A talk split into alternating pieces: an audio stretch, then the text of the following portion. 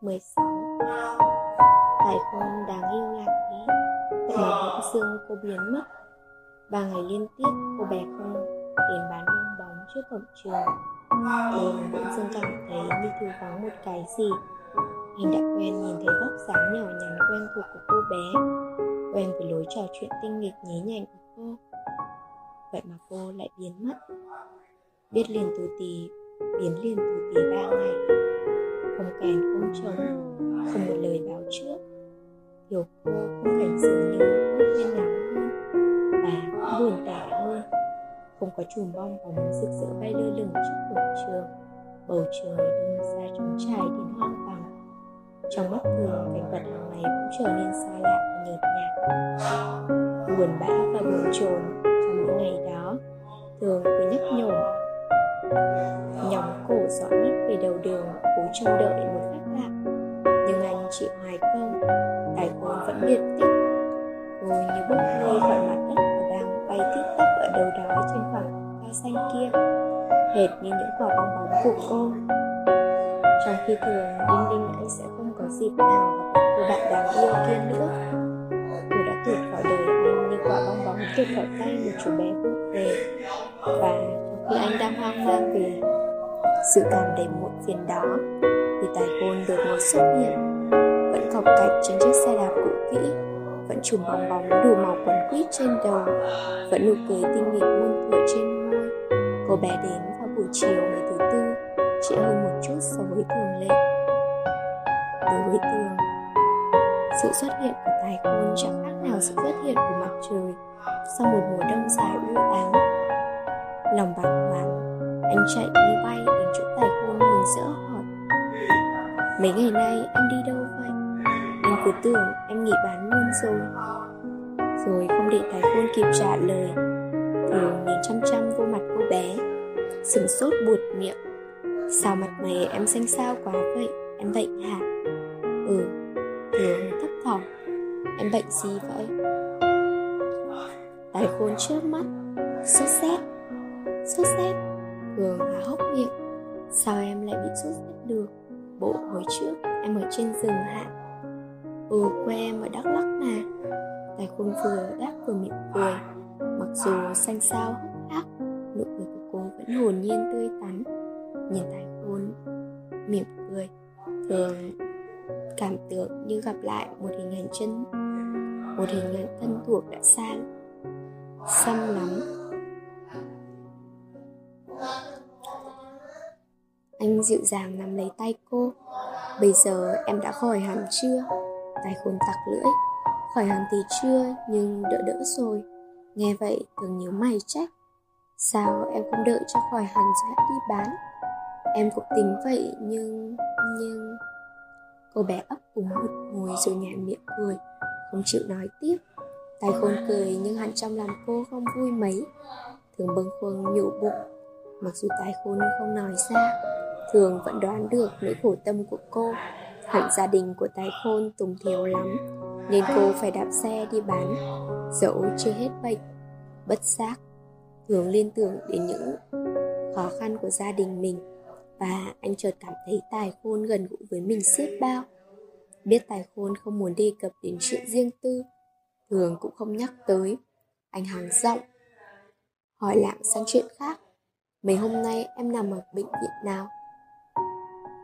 Tài cô nhún vai Theo thói quen, Em nằm ở nhà. Sao vậy? Tường kêu lên. Lẽ ra em phải đi bệnh viện chứ? Bệnh sốt rét chứ có phải bệnh xoàng đâu. Tài khôn hứa một tiếng.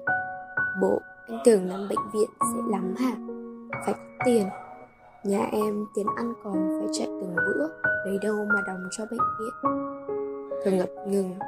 Nhưng ở nhà thì Tài khôn không để cho thường nói hết, Cô nghiêng mặt Thì cũng hết bệnh chứ sao. Nhà nghèo như em cần gì bệnh viện, Mà họ cũng đâu cần bệnh nhân rộng túi như mình. Trước những thực tế tài khôn nêu ra, Thường chẳng biết phải giải thích và an ủi cô như thế nào. Anh đành cười gượng, Nhưng mà em đâu đã hết bệnh. Thì đúng là chưa hết, Nhưng sắp hết Nói xong tài khôn lại tốt miệng cười. Trong vẻ mặt tươi tắn nhí nhanh của cô. Thường cảm giác như cô đã quên bẵng những điều mình vừa nói. Những trăn trở dường như tuổi tác ngày hôm sau tớ mang đến cho tài khôn ba chục ngàn. Đó là phân nửa số tiền anh dành dụm được từ ngày đi bán. Trước nay tiền lời mỗi ngày, thường đều gửi nơi chủ kiên, nơi chủ kiến. Cuối tháng thường mới gom góp lại đem về cho mẹ. Vì dạy kèm, anh không thể mang tiền về hàng ngày được. Mẹ sẽ nghi liền. Chú kiến bảo, người bán kẹo kéo, một lời một, nhưng với thường thì không thế. Anh bán khá rẻ, nhất là lại bán cho trẻ con. Cho những đôi mắt đen láy lòng lanh hào hức. Bao giờ thường cụ kéo gốc kẹo dài hơn một chút so với chỗ anh định bẻ. Những lúc như vậy, nỗi hân hoan trên gương mặt các khách hàng tỉ hon bao giờ cũng làm dậy lên trong anh một cảm giác êm đềm khó tả. Cái cô nhìn bọc giấy thường đưa bằng ánh mắt tò mò. Gì vậy thường không tiện nói rõ, anh đáp lấp lửng thì em cứ cầm lấy đi đã. Tài cô cầm lấy ngay không khách sáo, cô bóp bóp gói giấy trong tay rồi ngó tưởng tiền hả? Ừ thường lúng túng gật đầu. Tài côn thì chẳng lúng túng chút nào, thậm chí cũng còn reo lên một cách hồn nhiên. Ôi, hay quá, bao nhiêu vậy? Ba chục ba chục đồng hả? Tài khôn cười hỏi. Thường cũng cười, ba chục ngàn. Tài khôn chợt nghiêm giọng. Anh cho mượn, anh cho em mượn hả? Không thường khịt mũi. Em cứ cầm lấy mua thuốc rồi uống cái này coi như là anh biếu em. Biếu em? Tài khôn tròn mắt nếu anh biếu thì em không lấy đâu. Vừa nói, tài khôn vừa dúi trả gói giấy vào tay thường. Hành động đột ngột của tài khôn khiến thường hốt hoảng. Anh vội vã xua tay. Không không, nếu vậy thì anh cho em mượn. Tài khôn liền cười toe. Vậy thì được, coi như em mắc nợ anh nghe thường gãi đầu. Ừ nhưng khi nào em muốn trả thì trả anh không đòi đâu. Trời ơi, tài khốn nghít thừa một cái dài cả cây số. Mắc nợ mà lại không muốn trả. Bộ anh tưởng em khoái vì anh lắm là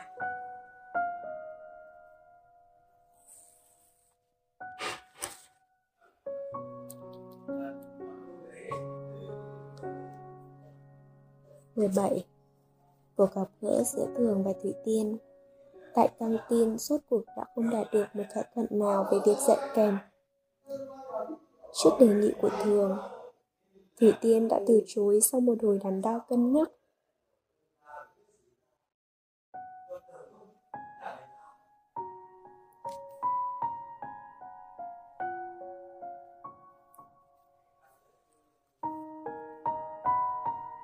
Cô bảo anh là buổi tối cô bận. Thực ra cô không muốn anh vất vả thêm, Nhất là việc đó lại chẳng giúp ích gì cho anh về mặt tài chính. Không rõ ý kiến của Thủy Tiên Thường đinh ninh là cô bận thật nên cũng chẳng thắc mắc gì. Sau lần đó thường nhìn Thủy Tiên bằng ánh mắt có phần khác trước. Anh nhìn thấy ở cô bạn, Đài các này, nét nhu hòa, Sự tốt bụng và lớn hơn hết là thái độ cảm thông thành thật trong lớp thường dần dần trò chuyện với Thủy Tiên nhiều hơn và thân thiện hơn. Thủy Tiên cũng bớt e dè, cô thường xuyên hỏi thường những chỗ khó hiểu trong bài học hoặc nhờ anh chỉ dẫn cách giải những bài toán hóc búa. Bạn bè cùng lớp đã bắt đầu để ý đến sự thân mật gần đây giữa hai người. Chưa một lời trêu ghẹo nào thốt lên, nhưng đã xuất hiện những nụ cười tủm tỉm và những ánh mắt đầy ẩn ý. Trước những dấu hỏi nặng thầm đó, thủy tiên chẳng tỏ thái độ gì, chỉ có thường là chột dạ. Anh biết giữa anh và thủy tiên chẳng có tình cảm gì đặc biệt, chỉ đơn thuần là bạn bè. Nhưng không hiểu sao mỗi khi bắt gặp ánh mắt cười cười của đứa bạn nào đó, thường lại đỏ mặt lên vì xấu hổ và cảm giác đó bao giờ cũng khiến anh cực kỳ lúng túng và khó chịu đã vậy, sáng nay vừa lò mắt vào lớp, Thường lại chết điếng vì một chuyện anh không thể ngờ tới. Số là chủ nhật này, lớp anh tổ chức đi chơi ở khu giải trí Thanh Đa. Không biết ai đã đưa ra cái ý kiến này nhưng khi chuyện đi chơi được nêu lên, hầu hết bạn bè đều hăng hái hưởng ứng. Thường cũng ghi lệ ghi tên tham gia thường cũng ghi tên tham gia vì chủ nhật anh không phải đi bán. Theo tính toán của trưởng ban tổ chức lớp phó Ái Lan, thì mỗi người phải đóng 3 ngàn đồng cho buổi đi chơi. Chính khoản lệ phí này đã gây rắc rối cho thường rắc rối không phải vì thường không xoay nổi món tiền kia, mà vì sáng nay thường vừa mang tiền đến nộp thì Ái Lan đã nheo mắt cười cười. Khỏi đóng nữa. Sao vậy? Thường trốn mắt. Bộ nghỉ bỏ vụ đi chơi rồi hả không phải tại vì có người đóng tiền cho ông rồi. Thường càng ngơ ngác đóng tiền cho tôi ai vậy? Thôi đi ông đừng có làm bộ ngây thơ. Giọng điều cười cợt của Ái Lan khiến Thường chợt hiểu ra. Anh tái mặt, thốt lên Thủy Tiên. Ái Lan tủm tỉm làm bộ hoài chứ còn ai trồng khoai đất này nữa. Thường đã ngượng chín người về hành động của Thị Tiên. Lối ăn nói bỡn cợt của Ái Lan càng khiến Thường đâm cáu. Anh hừ giọng Tiền ai nấy đóng, không việc gì phải đóng dùm. Vừa nói, anh vừa dành mạnh mấy tờ giấy bạc xuống bàn. Mặt đanh lại Ái Lan đâm hoang mang. Cô thôi cười cợt mà bối rối hỏi Sao kỳ vậy, còn tiền kia? Thường hỏi Thường gọn lọn Tiền kia Ái Lan trả cho Thủy Tiên. Nói xong, không để cho Ái Lan hỏi tới hỏi lui. Thường quay lưng bỏ đi một mạch. Rồi từ lúc đó cho đến giờ ra chơi, Thường ngồi học mà bụng dạ để tận đâu đâu. Bứt rứt, giận dỗi, Chẳng một chút xíu thanh thản. Thường cứ mong hai tiết đầu chóng trôi qua để ôm cặp ra về. Những lời châm chọc úp úp mở mở của Ái Lan cứ lợn vợn trong đầu anh. Thậm chí có lúc chúng kêu o o như một bầy ong. Thường bất giác nhắm mắt lại và tự nhủ sẽ không thèm trò chuyện với Thủy Tiên nữa. Ai biết Thủy Tiên có ý tốt với anh, nhưng công khai đóng tiền dùng như vậy thì thật là quá là quá quắt. Nhất là Thủy Tiên chẳng hỏi qua. Anh lấy một tiếng. Giúp đỡ đã đành là tốt. Nhưng giúp đỡ như thế nào? Đó mới là điều quan trọng. Giúp đỡ không khéo sẽ thành bố thí ban ơn thủy Thiên đã không đủ ý tứ để nhìn thấy điều đó. Thở nghĩ thầm, cô tưởng có thể dựa vào tiền bạc và nhân danh lòng tốt để quyết định mọi điều. Thay cho anh, bất kể điều đó có gây tổn thương đến lòng tự trọng của anh hay không, nghĩ thì hung hăng và cay đắng như vậy. Nhưng đến khi thấy tụi bạn lục đục ra về vì nghỉ hai tiết sau, còn thủy tiên vẫn một mình ngồi lại, đầu gục xuống bàn thường bỗng cảm thấy nao nao trong dạ hẳn là khi vừa vào lớp thì tiên đã nghe ái lan thuật hết mọi chuyện và hẳn là cô đã không để đâu cho hết nỗi xấu hổ hẹn thùng trước mặt bạn bè. Mà tất cả chỉ tại vì cô đã đối xử tốt với anh. Trước đây một phút, thường cảm thấy thủy tiên đã xúc phạm đến anh một cách nghiêm trọng. Vậy mà bây giờ anh lại cảm thấy ngược lại. Anh cảm thấy chính anh là tên vũ phu lỗ mãng. Bằng hành động nóng nảy bột phát của mình Anh đã gây cho Thủy Tiên những tổn thương không thể tha thứ được. Sau một hồi ngần ngừ, Thường khẽ bước lại chỗ Thủy Tiên, ái ngại gọi, Thủy Tiên Thủy Tiên không trả lời, Chỉ có đôi vai rung lên dưới làn tóc xõa, Thường lại rụt rè bốc máy môi Thủy Tiên. Và thường vô cùng mừng rỡ khi thấy Thủy Tiên ngước lên, nhưng niềm vui vừa lóe lên, chợt tắt ngấm gương mặt nhòe nước mắt của thủy tiên khiến tim thường như thoát lại. Anh vội vã lắp bắp, thủy tiên, cho tôi xin lỗi. Không thường chẳng có lỗi gì. Thủy tiên khẽ lắc đầu, giọng buồn bã. Thủy tiên mới là người có lỗi. Thủy tiên đã xử sự như trẻ con. Thái độ của thủy tiên thật bất ngờ đối với thường. Trong một thoáng, anh tưởng như có một làn nước mắt đang chảy qua lòng mình và phải cố hết sức thường mới kiềm được nỗi xúc động để khỏi phải nắm lấy tay cô bạn gái để tỏ tình thân mến. 18 Thường ra về trong vui vẻ. Khi nãy thường tưởng Thủy Tiên sẽ giận anh ghê lắm, Nhưng rốt cuộc cô đã không trách gì anh. Cô chỉ tự trách mình. Và là một người bạn tốt Thường hân hoan nghĩ và vừa biết xáo miệng. Anh vừa guồng mạnh xe, theo nhịp chân hâm hở đang lao đi chợt thường thắng vội xe lại. Anh vừa thoáng thấy một chiếc xe bán bóng. Bán bong bóng chạy ngược chiều. Từ ngày quen biết tài khôn đi xa đường, gặp ai bán bong bóng thì cũng ngoảnh cội nhìn. Điều đó gần như một thói quen. Những người bán bong bóng không ai giống ai. Có khi đó là một cậu bé, có khi là một chàng trai. Phần lớn là những người đứng tuổi và rất ít khi là phụ nữ trường hợp như tài khôn thì quả là hiếm. Nhưng nếu chỉ nhìn ngắm như thường lệ thì thường đã không phải thắng xe lại. Đằng này chiếc xe vừa chạy ngang qua, anh treo rất nhiều bong bóng. Có đến bốn năm chục quả là ít, không chịu mang theo bình hơi. Thổi sẵn bong bóng ở nhà để được thông thả đạp xe dưới đám mây ngũ sắc lúc nào cũng bềnh bồng và tỏa bóng trên đầu đó vốn là phong cách đặc biệt của tài khôn, dường như cô là người bán bong bóng độc nhất vô nhị. Thả thổi sẵn thật nhiều, dù bán không hết còn hơn là mang theo bên người những quả bong bóng xẹp lép và nhăn nheo. Chính vì vậy mà bây giờ, khi bắt gặp một chiếc xe với vô số quả bóng lơ lửng, bên trên như thế, thường không khỏi ngạc nhiên. Nhưng dù sao đấy không thể là tái khôn được. Cô từng bảo anh, cô chỉ đi bán buổi chiều. Buổi sáng cô phải ở nhà để làm biết bao nhiêu là thứ. Nhưng như vậy thì người kia là ai? Chẳng lẽ trên trái đất này, ngoài tài khôn ra còn có một kẻ bán dạo mơ mộng không kém? Cuối cùng không kiềm được nỗi tò mò, thường quay xe lại đuổi theo đám mây, bong bóng vừa quậy bay ngoặt vào một con hẻm rộng bên đường. Chiếc xe bong bóng di chuyển chậm như rùa nên chỉ trong thoáng mắt thường đã đuổi tới nơi. Vừa nhìn thoáng qua, thường bỗng kêu khẽ một tiếng trong cổ họng.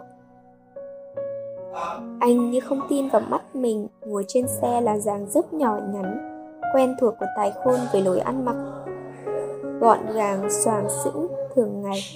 Cô bé đang nhìn bâng quơ hai bên hẹp, chân đạp từng vòng chậm rãi đến lười nhác. Tài khôn thường gọi. Đám mây vội vã ngừng lại. Tài khôn ngoái cổ nhìn ra sau. Trông thấy thường, cô cười toe toét. Anh đi đâu đây? Thường tiến lại. Anh đi học về. Hôm nay anh nghỉ hai tiết sau. Tài khôn liếc thường từ đầu đến chân. Chả anh ăn mặc đàng hoàng trông bảnh óc. Chẳng giống anh thường ngày chút nào. Thường mỉm cười. Em đừng có chọc quê anh. Rồi thường nheo mắt, giọng trách móc em là chúa xạo đấy nhé. Em hả? Bà khôn làm ra vẻ ngơ ngác. Em xạo gì đâu. Em bảo buổi sáng em phải ở nhà giặt đồ, nấu cơm trông em. Sao bây giờ anh lại gặp em ở đây? Tài khôn chẳng lộ vẻ gì lúng túng, Cô đáp giọng tươi tỉnh. À mấy hôm nay là đặc biệt. Thỉnh thoảng em đi bán thêm chút đỉnh đến mà Thường ái ngại Em vừa hết bệnh Đi bán suốt ngày Bệnh lại thì sao? Bộ em cần tiền lắm hả? Tài khôn dầu môi Tiền ai mà chẳng cần Anh hỏi lại. Thường gãi đầu ấp úng. Bộ, bộ tiền anh đưa em hôm trước Không đủ sao? Đủ chứ Tài khôn gật đầu mau mắn. Đủ Cho nên bây giờ em mới cần. Thường trố mắt Nghĩa là sao? Đủ sao lại còn cần Tài khôn thản nhiên? Sao lại không cần? Em phải kiếm tiền trả anh chứ. Trời ơi thường vò đầu Anh đã nói với em rồi, Khi nào có tiền hãng trả? Không có thì để đó, đâu có gấp gáp gì. Điều bộ nhăn nhó của thường khiến tài khôn phì cười. Cô láo lỉnh. Ai bắt nợ lại chẳng lo trả. Với cả, anh cũng đâu có giàu có gì. Nếu gia đình dư giả anh đi bán kẹo kéo làm chi cho cực. Thường liếm môi, thì đã thành là vậy, nhưng Tài khôn không để cho thường nói hết câu. Cô nhấn mạnh bàn đạp, Không có nhưng nhị gì hết, Em đi đây. Đi một quãng, tài khôn bỗng ngoái đầu lại, nói lớn. Anh đừng lo, Em chỉ bán thêm bữa nay bữa Nữa thôi. Hôm giày em đã kiếm đủ tiền trả nợ rồi chưa một cô bé nhìn ảnh như vậy, Thường chỉ có cách được Được mặt, đừng nhìn theo. Giờ cười, giờ khóc. 19 Quả nhiên, chiều hôm đó tài khôn đem tiền Đến trả cho thường thật. Cô xúi sấp bạc vào tay anh cười nói, Cảm ơn anh nhiều nghe, Em bướng ghê Thường nhún vai. Lại còn bày đặt khách sáo nữa. Nói vậy, nhưng Thường vẫn cầm lấy tiền. Anh biết tính tài khôn. Cô không thích nhận không cái gì của ai, Kể cả người bạn thân thiết là anh. Trong hoàn cảnh khó khăn, Tài khôn vẫn không đánh. Mất tính lạc quan, vui vẻ Mà cả lòng, và cả lòng tự trọng. Chơi với tài khôn lâu ngày, Thường dần ra cảm nhận được cô bé nhỏ này.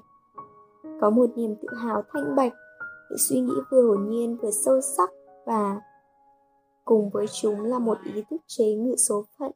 Không cho nó làm vỡ những bong bóng mộng mơ, trở đầy những sự cảm tốt lành trong tâm hồn cô. Đôi lúc thường ngạc nhiên khi thấy cái ý thức này ở tài khôn một mặt thì mãnh liệt, mặt khác lại được bộc lộ một cách thư thái đến vô tâm, một cách rất gần với bản năng. Như thể đó là một điều kỳ diệu. Và đã là điều kỳ diệu thì nó kỳ diệu ngay cả ở cách lan truyền sang người khác như mới đây thôi hôm đó trời u ám ngay từ sáng. Trời không mây, chỉ tù mù. Không khí đầu ngày hơi xe lạnh, nhưng càng về trưa càng nóng bức, ngột ngạt. Đầu giờ chiều, học trò ở trường phương nam vừa vào lớp khoảng 10 phút. Thì trời đổ mưa khiến những kẻ bán dạo trước cổng trường lật đật chạy vào.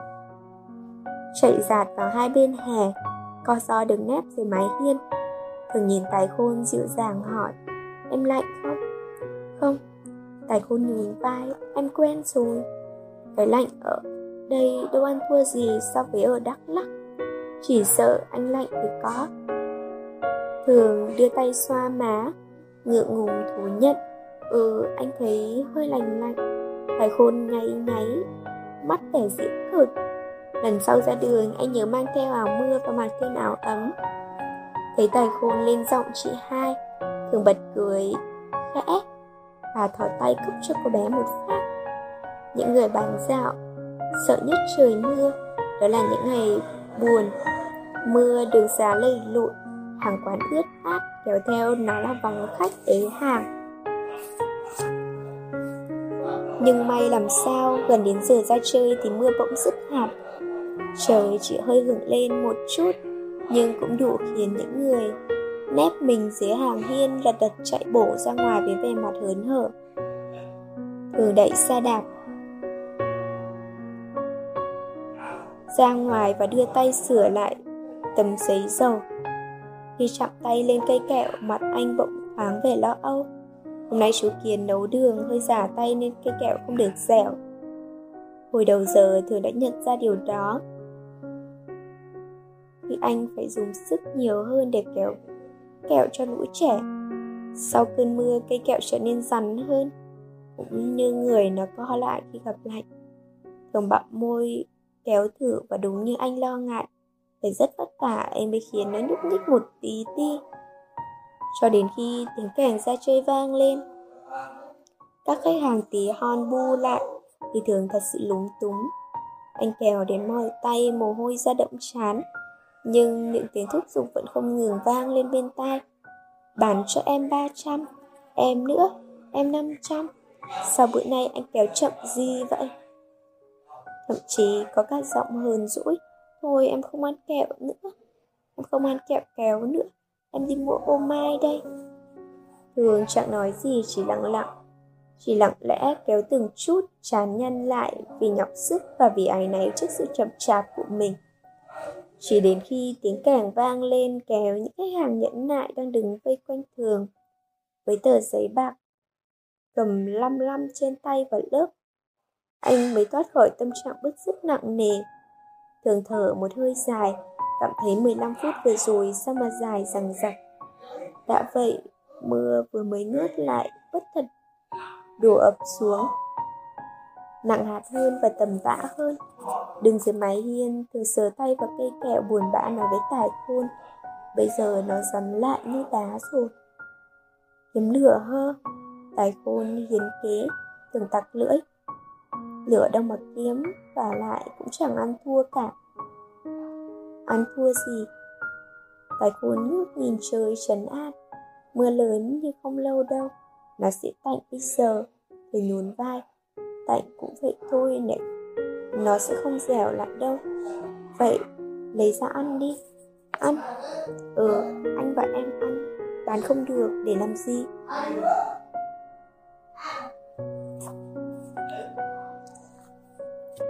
Trước đề nghị hồn nhiên của tài khôn thường mỉm cười, nhưng không kéo nổi làm sao ăn, thì lấy dao chặt chặt từng khúc. Dao đâu? Để em đi mượn cho nói xong tài khôn chạy lúc sức dưới hàng hiên tới chỗ xe. Nước mía. Lát sau cô quay về với con dao to bản trên tay. Dao nè. Thường cầm lấy con dao lật tấm giấy dầu và mím môi chặt. Lưỡi dao chạm vào cây kẹo kêu côm cốc. mỗi lần chọc được một khúc đậu phộng bên trong lại văng tung té. Từ phía tài khôn đứng bên cạnh hè lưỡi. Trời ôi, kẹo này mà cắn lưỡi phát chắc. Mẹ nửa hàm răng.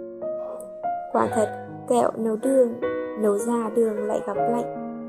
Sắn đanh Nhai cứ nghe rào rạng Thái khôn vừa nhai vừa hít hà. Giòn quá. Thường hừ mũi Giòn thì sao, ăn nữa không? Nữa chứ phải khôn đáp tỉnh. Thế là thường lại lấy dao ra chặt rồi ăn rồi lại chặt lại ăn. Cứ thế cho đến khi phải khôn reo lên thôi mưa tạnh rồi, không ăn nữa. Thường nheo mắt, ngán rồi hả? Ừ ngán rồi, ăn kẹo kiểu này về nhà chắc. Uống cả lu nước mới hết khát thường cười, nước mưa thiếu gì? Hứ cô bé hứ một tiếng và ngồi im trên chiếc xe, đang dựa vào tường. Trong khi đó, những người chung quanh đang lục tục rời khỏi chỗ nấp và bưng bê thúng mùng thúng mùng về chỗ ngồi quen thuộc trước cổng trường Tớ liếc tài Phương sao em không ra bán? Chứ còn anh, sao anh lại đứng đây? Tớ nhăn mặt, em đừng có chọc quê anh. Em thừa biết cây kẹo của anh biến thành cục sắt rồi mà. Tài khôn nghinh mặt. Vậy thì em ngồi đây chơi với anh. Có gì đâu mà chơi. Có chứ. Bây giờ em với anh chơi trò hạ bong bóng. Thường tròn mắt.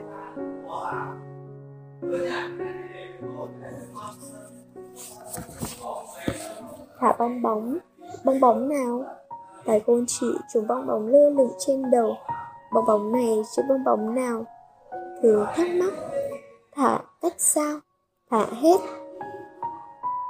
Tài khôn đáp tỉnh khôi thả cho nó bay tuốt lên trời. Thường giật mình, em đừng có bự có dưỡng chơi. Thả hết lấy gì mà bán? Tài khôn nhún vai. Anh khéo lo, trời mua. Ai mua mà bán? Thường liếm môi, thì để ngày mai bán. Làm sao để được? Sao không để được? Em xì hết hơi ra, ngày mai thổi lại. Xì, nói như anh tại cồn bị môi, chẳng ai thổi bong bóng hai lần cả. Thổi một lần, nó đã giãn cả da rồi. Vừa nói, tài khôn vừa quay người tháo chùm bong bóng cột trên xe ra. Thường lặng lẽ ngước mắt nhìn, chùm bong bóng còn khá nhiều có đến hai chục quả là ít. Thả hết lên trời chắc trông đẹp lắm, cứ như mây ngũ sắc ấy. Tài khôn cắt đứt dòng suy nghĩ trong đầu thường. Anh thả hay em thả? Anh thả cũng được, hay là chia đôi ra? Mỗi người thả một nửa. Đừng chia đôi, tài khôn lắc đầu. Hay anh và em cùng nằm lấy đầu dây. Hô một, hai, ba. Thả tay ra. Như vậy thì cả hai cùng thả hay đấy. Thường gật gù khen và thỏ tay nắm lấy sợi dây. Nhưng anh chưa kịp nắm thì tài khôn đã giật lại. Khoan đã. Thường trưng hửng. Gì nữa vậy? Tài khôn, mắt tài khôn long lanh. Em mừng nghĩ ra một chuyện. Chuyện gì? Thả những điều ước lên trời. Điều ước? Tài khôn gật đầu. Ừ Bộ anh không bao giờ ước gì sao? Điều ước hả? Có chứ. Thường bối rối, Nhưng thả lên trời làm sao? Mà làm sao thả được? Sao lại thả lên trời làm gì? Những điều ước Bay lên tới trời Thì trời sẽ đọc được. Trời sẽ biết anh và em muốn gì và sẽ biến ước mơ của mình thành sự thật. Trước giọng điệu nghiêm trọng của thái khôn thường khẽ mỉm cười. Ai bảo em vậy? Ngoại em bây giờ ngoại em mất rồi nhưng gì ngoại nói? Em còn nhớ như in. Thôi được, thường gật gù nếu ngoại em nói vậy thì anh sẽ thả. Nhưng làm sao thả? Tài khôn nheo mắt Viết giấy, viết vô giấy. Viết xong cột và đưa bong bóng cho nó bay lên. Vừa nói tài khôn vừa thò tay vào túi áo lục lọi. Cô móc ra một mảnh giấy nhỏ Xé làm hai rồi đưa cho thường một nửa. Nè, anh viết vô đây đi. Anh một tấm, em một tấm. Thường cầm lấy tờ giấy nhưng anh vẫn đứng yên tò mò nhìn thấy khôn hào hứng. Đặt mảnh giấy lên yên xe hí hoáy thổ lộ Những ước mơ thầm kín của mình. Viết xong cái khôn lật đật gấp mảnh giấy lại. Liếc thường Tờ giấy của anh đâu? Thường chia tay ra Anh không có viết. Cho anh mượn cây viết. Tài cô hít thừa một cái. Sinh viên lớp 11 mà không mang theo viết trong người. Dởm, ơi là dởm.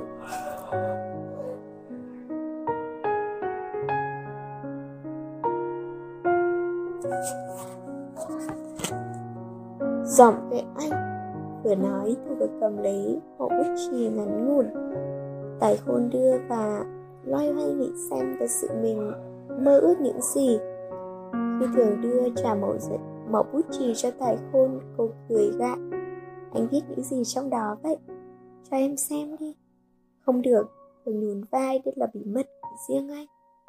Xịt Tài khôn bĩu môi Ước mơ mà cũng bày đặt bí mật. Chứ em thì sao? Thời nheo mắt hỏi Em có dám cho anh xem những gì em viết không? Tài khôn nghinh mặt Sao lại không dám? Nhưng anh cho em xem. Em mới cho anh xem. Thường ngần ngừ đổi hả? Chứ sao? Bộ anh không dám cho em biết Anh ước những gì hả?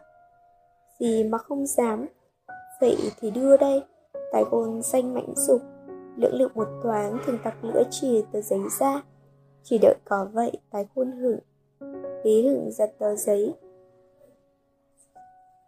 Trên tay thường và mỉm cười đưa cho anh tờ giấy Của cô. Xong cô quay lưng lại và tò mò mở tờ giấy định trên tay ra Hóa ra, những điều ước của thường thật giản dị Anh chỉ ước cuộc sống gia đình bớt khó khăn Để mẹ anh đỡ lo toan vất vả Điều ước thứ hai của Thường khiến Tài Quân thật sự xúc động. Anh ước Tài hôn luôn luôn gặp nhiều may mắn và mãi mãi là người bạn tốt của anh. Cô mỉm cười liếc Thường và bắt gặp anh cũng đang mỉm cười khi đọc những điều ước của cô. Trong mẫu giấy nhỏ xíu bằng bàn tay đó, cô đã nắn nót viết ra những khát vọng đẹp đẽ của mình. Cô mơ ước lớn lên sẽ trở thành bác sĩ để chữa bệnh cho những người nghèo, không có tiền nhập viện như cô cô cũng ước mơ một cách kỳ cục rằng đến lúc đó buổi sáng cô sẽ khám và chữa bệnh.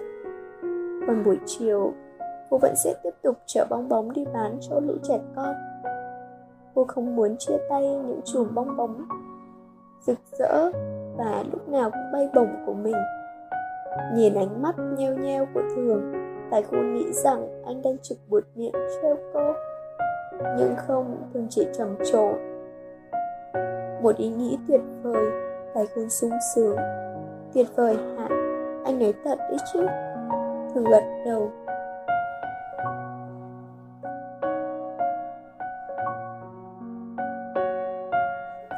Những ước mơ hoàn toàn phù hợp với tính cách của em. Ngộ nghĩnh nhưng thật đáng yêu. Tài khôn chun mũi, anh định em đấy hả? Thật chứ định gì, em cũng đáng yêu như những ước mơ của em vậy. Lời khen của thường khiến tài quân bồi dối quay mặt đi. Cô đang chống nào bây giờ cột vô hán ừ vậy anh đưa tờ giấy của em đây. Tài quân lấy đầu nhỏ bút trì chích một lỗ nhỏ trên hai tờ giấy và sọ sẽ dây qua. Cô cột lại thật chặt rồi kéo chùm bong bóng. Ra sát mé hiên, trang trọng, bảo thường rồi bây giờ anh cầm lấy đầu sợi dây để em đi. Rồi hồi hộp cầm lấy sợi dây. Trong một thoáng, anh không còn cảm thấy đây là một trò chơi trẻ con nghịch ngợm nữa, Mà cũng như tài khuôn Mặt anh bỗng chốc trở nên nghiêm trang như thể không phải anh chuẩn bị thả lên trời. Một chú bong bóng hay dường như Anh sắp sửa gửi lên cõi cao xa huyền nhiệm. Những hoài trong ngóng đợi của đời mình và chỉ cần anh khẽ buông tay, những ước mơ ngay lập tức sẽ đập cánh bay lên. Sẽ có một ai đó thông cảm và thấu hiểu và rốt cuộc tất nhiên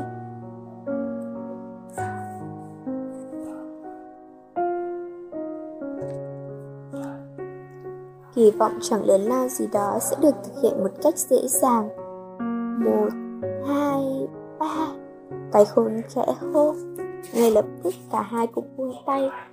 Và cũng chính trong khoảnh khắc chùm bong bóng, lượn lờ nhấc mình lên khỏi mặt đất đầy bụi bặm này, thường cảm thấy lòng mình nhẹ bổng và lưng lưng một cách lạ lùng. Ngay bên cạnh anh, tài khôn cũng đang ngước mắt nhận như nhìn theo chùm bong bóng đang mỗi lúc mỗi cuốn dần theo gió, mỗi lúc mỗi bay tít lên cao, vừa bay vừa khẽ lắc lư, trao lượn như thể. Vẫy tay xã từ đôi bạn những ngày qua. Ở lớp, quan hệ giữa thường và thủy tiên ngày một tốt hơn. Đã có những tiếng xì xào trong đám bạn nhiều chuyện. Tuy không công khai nhưng không thể không nhận thấy. Ái lan sau vụ đóng tiền đã cạch mặt thường ái lan thôi chồng ghẹo thường thấy nhẹ lòng. Anh sợ nhất là những lời ỡm mờ bóng gió của cô. Cái kiểu ăn nói như thể ta đây đã biết tổng mọi chuyện trong khi thực ra lại chẳng biết khóc khô gì hết. Ái lan tắt đài, thường hết ngán. Còn những tiếng gì dầm khác anh mặc kệ. Dẫu sao thì thường cũng không thể phủ nhận. Tình cảm của mình đối với thủy tiên gần đây đã được cải thiện đáng kể sự cố hôm trước đã giúp thường khám phá ra tấm lòng tốt. Ẩn náu đằng sau vẻ bề ngoài thanh lịch và kiêu hãnh của thủy tiên. Cãi nhau với đám bạn, thóc thóc mách hoặc lớn tiếng phủ nhận, kịch liệt những lời đồn đãi vô căn cứ đang dâm gian khắp lớp kia. Chẳng khác nào xúc phạm đến lòng tốt của thủy tiên thường đã một lần làm thị tiên mất mặt, anh không muốn phạm phải sai lần lần thứ hai. Nhưng mặc dù đã dành cho thủy tiên nhiều thiện cảm, thường vẫn không cảm thấy cô gần gũi với anh như tài khôn. Thủy tiên tốt bụng, tế nhị và lịch sự, nhưng trường đó vẫn không đủ xóa tan khoảng cách. Tuy đã được thu hẹp nhưng khó thể mất đi giữa cô và anh. Tài khôn hành động không khéo léo và ít cân nhắc hơn. Nhưng vì vậy mà bình dân và bục trực hơn. Tài khôn vô tâm, nhưng vô tâm một cách chân thành. Nhưng có lẽ điều khiến cho thường cảm thấy yêu mến tài khôn Chính là hoàn cảnh của cô. Cô sống trong nỗi khó khăn và sự túng quẫn như con cá nhỏ. Quẫy mình giữa dòng nước xiết. Cô phải bươn trải ở cái tuổi lẽ ra phải được học hành và vui chơi. Thủy Tiên lại khác. Cô sống ở ngoài thế giới của anh và tài khôn. Thủy Tiên quan tâm đến anh nhưng bên cạnh đó, Cô cũng có những mối quan tâm khác. Nhưng mới đây, Thủy Tiên mời Thường đến sự sinh nhật của cô. Chừng nào, Thường hỏi, Mốt? Rồi Thủy Tiên người nở khoe. Mẹ Thủy Tiên hứa sẽ làm cho Thủy Tiên một cái bánh sinh nhật 17 tầng. Thường trố mắt. 17 tầng? Sao lại phải 17 tầng? Vì năm nay Thủy Tiên 17 tuổi mà lại. À sao Tôi đã chấp niệm Những cung cách thật xa lạ với cuộc sống của anh, Từ đó đến lớn, Thường chưa hề biết về bánh sinh nhật là gì. Tới ngày sinh nhật của anh và Nhi, Mẹ thường chỉ tặng quà kèm theo những lời chúc học giỏi. Vậy thôi. Năm nào có tiền thì bữa cơm thêm vài món thịt cá tươm thất tốt hơn ngày thường một chút. Còn bánh sinh nhật nhiều tầng thì bây giờ, Anh mới nghe nói, Thường chớp mắt 17 tầng chắc là cao lắm. Hẳn rồi Thường nhớ đến nghe. Ừ Thủy Tiên vui vẻ. Thường đến chơi với Thủy Tiên, Dù hôm nào Thường làm sinh nhật Thủy Tiên sẽ đến chung vui với Thường Thường ghịt mũi. Sinh nhật của tôi không có bánh 17 tầng đâu. Câu nói của Thường khiến Thủy Tiên hơi trột dạ. Tự dưng cô cảm thấy ấy náy vì niềm vui quá trớn của mình. Nói về cái bánh 17 tầng trước mặt Thường chẳng khác nào là một sự khoe khoang lố bịch. Cô chép miệng giọng bối rối, Điều đó đâu có quan trọng. Rồi cô nói tiếp một cách ngớ ngẩn, Thủy Tiên, Đến là đến chơi thôi, đâu phải đến để ăn bánh. Cũng chẳng có bánh mà ăn tôi nhún vai. Sinh nhật tôi chỉ có kẹo kéo thôi. Kẹo kéo tự tin trợn mắt thường tịnh bơ. Chứ sao thay vì làm bánh, tôi làm một cái kẹo kéo thật bự để giữ nhà và đãi bạn bè. Thủy tiên không biết thường nói trêu, cô chớp chớp mắt xích xa.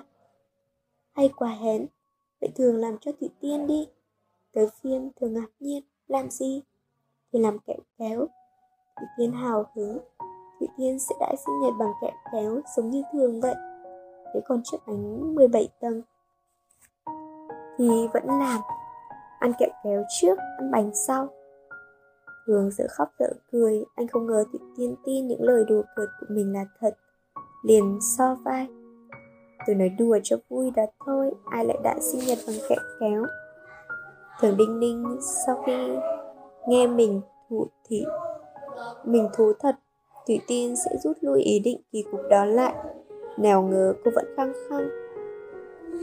Thì thường cứ làm cho thủy tiên đi coi như thủy tiên đặt thường làm thủy tiên trả.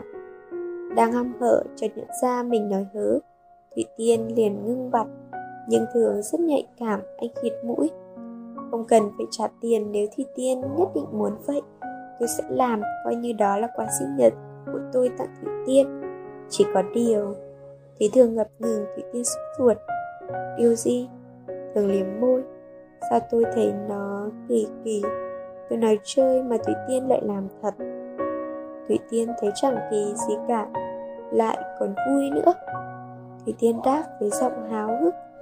Trước vẻ quả quyết của cô thường biết mình chẳng thể từ bước được nữa. Anh thở dài sụi lơ. Được rồi, hôm đó tôi sẽ mang đến.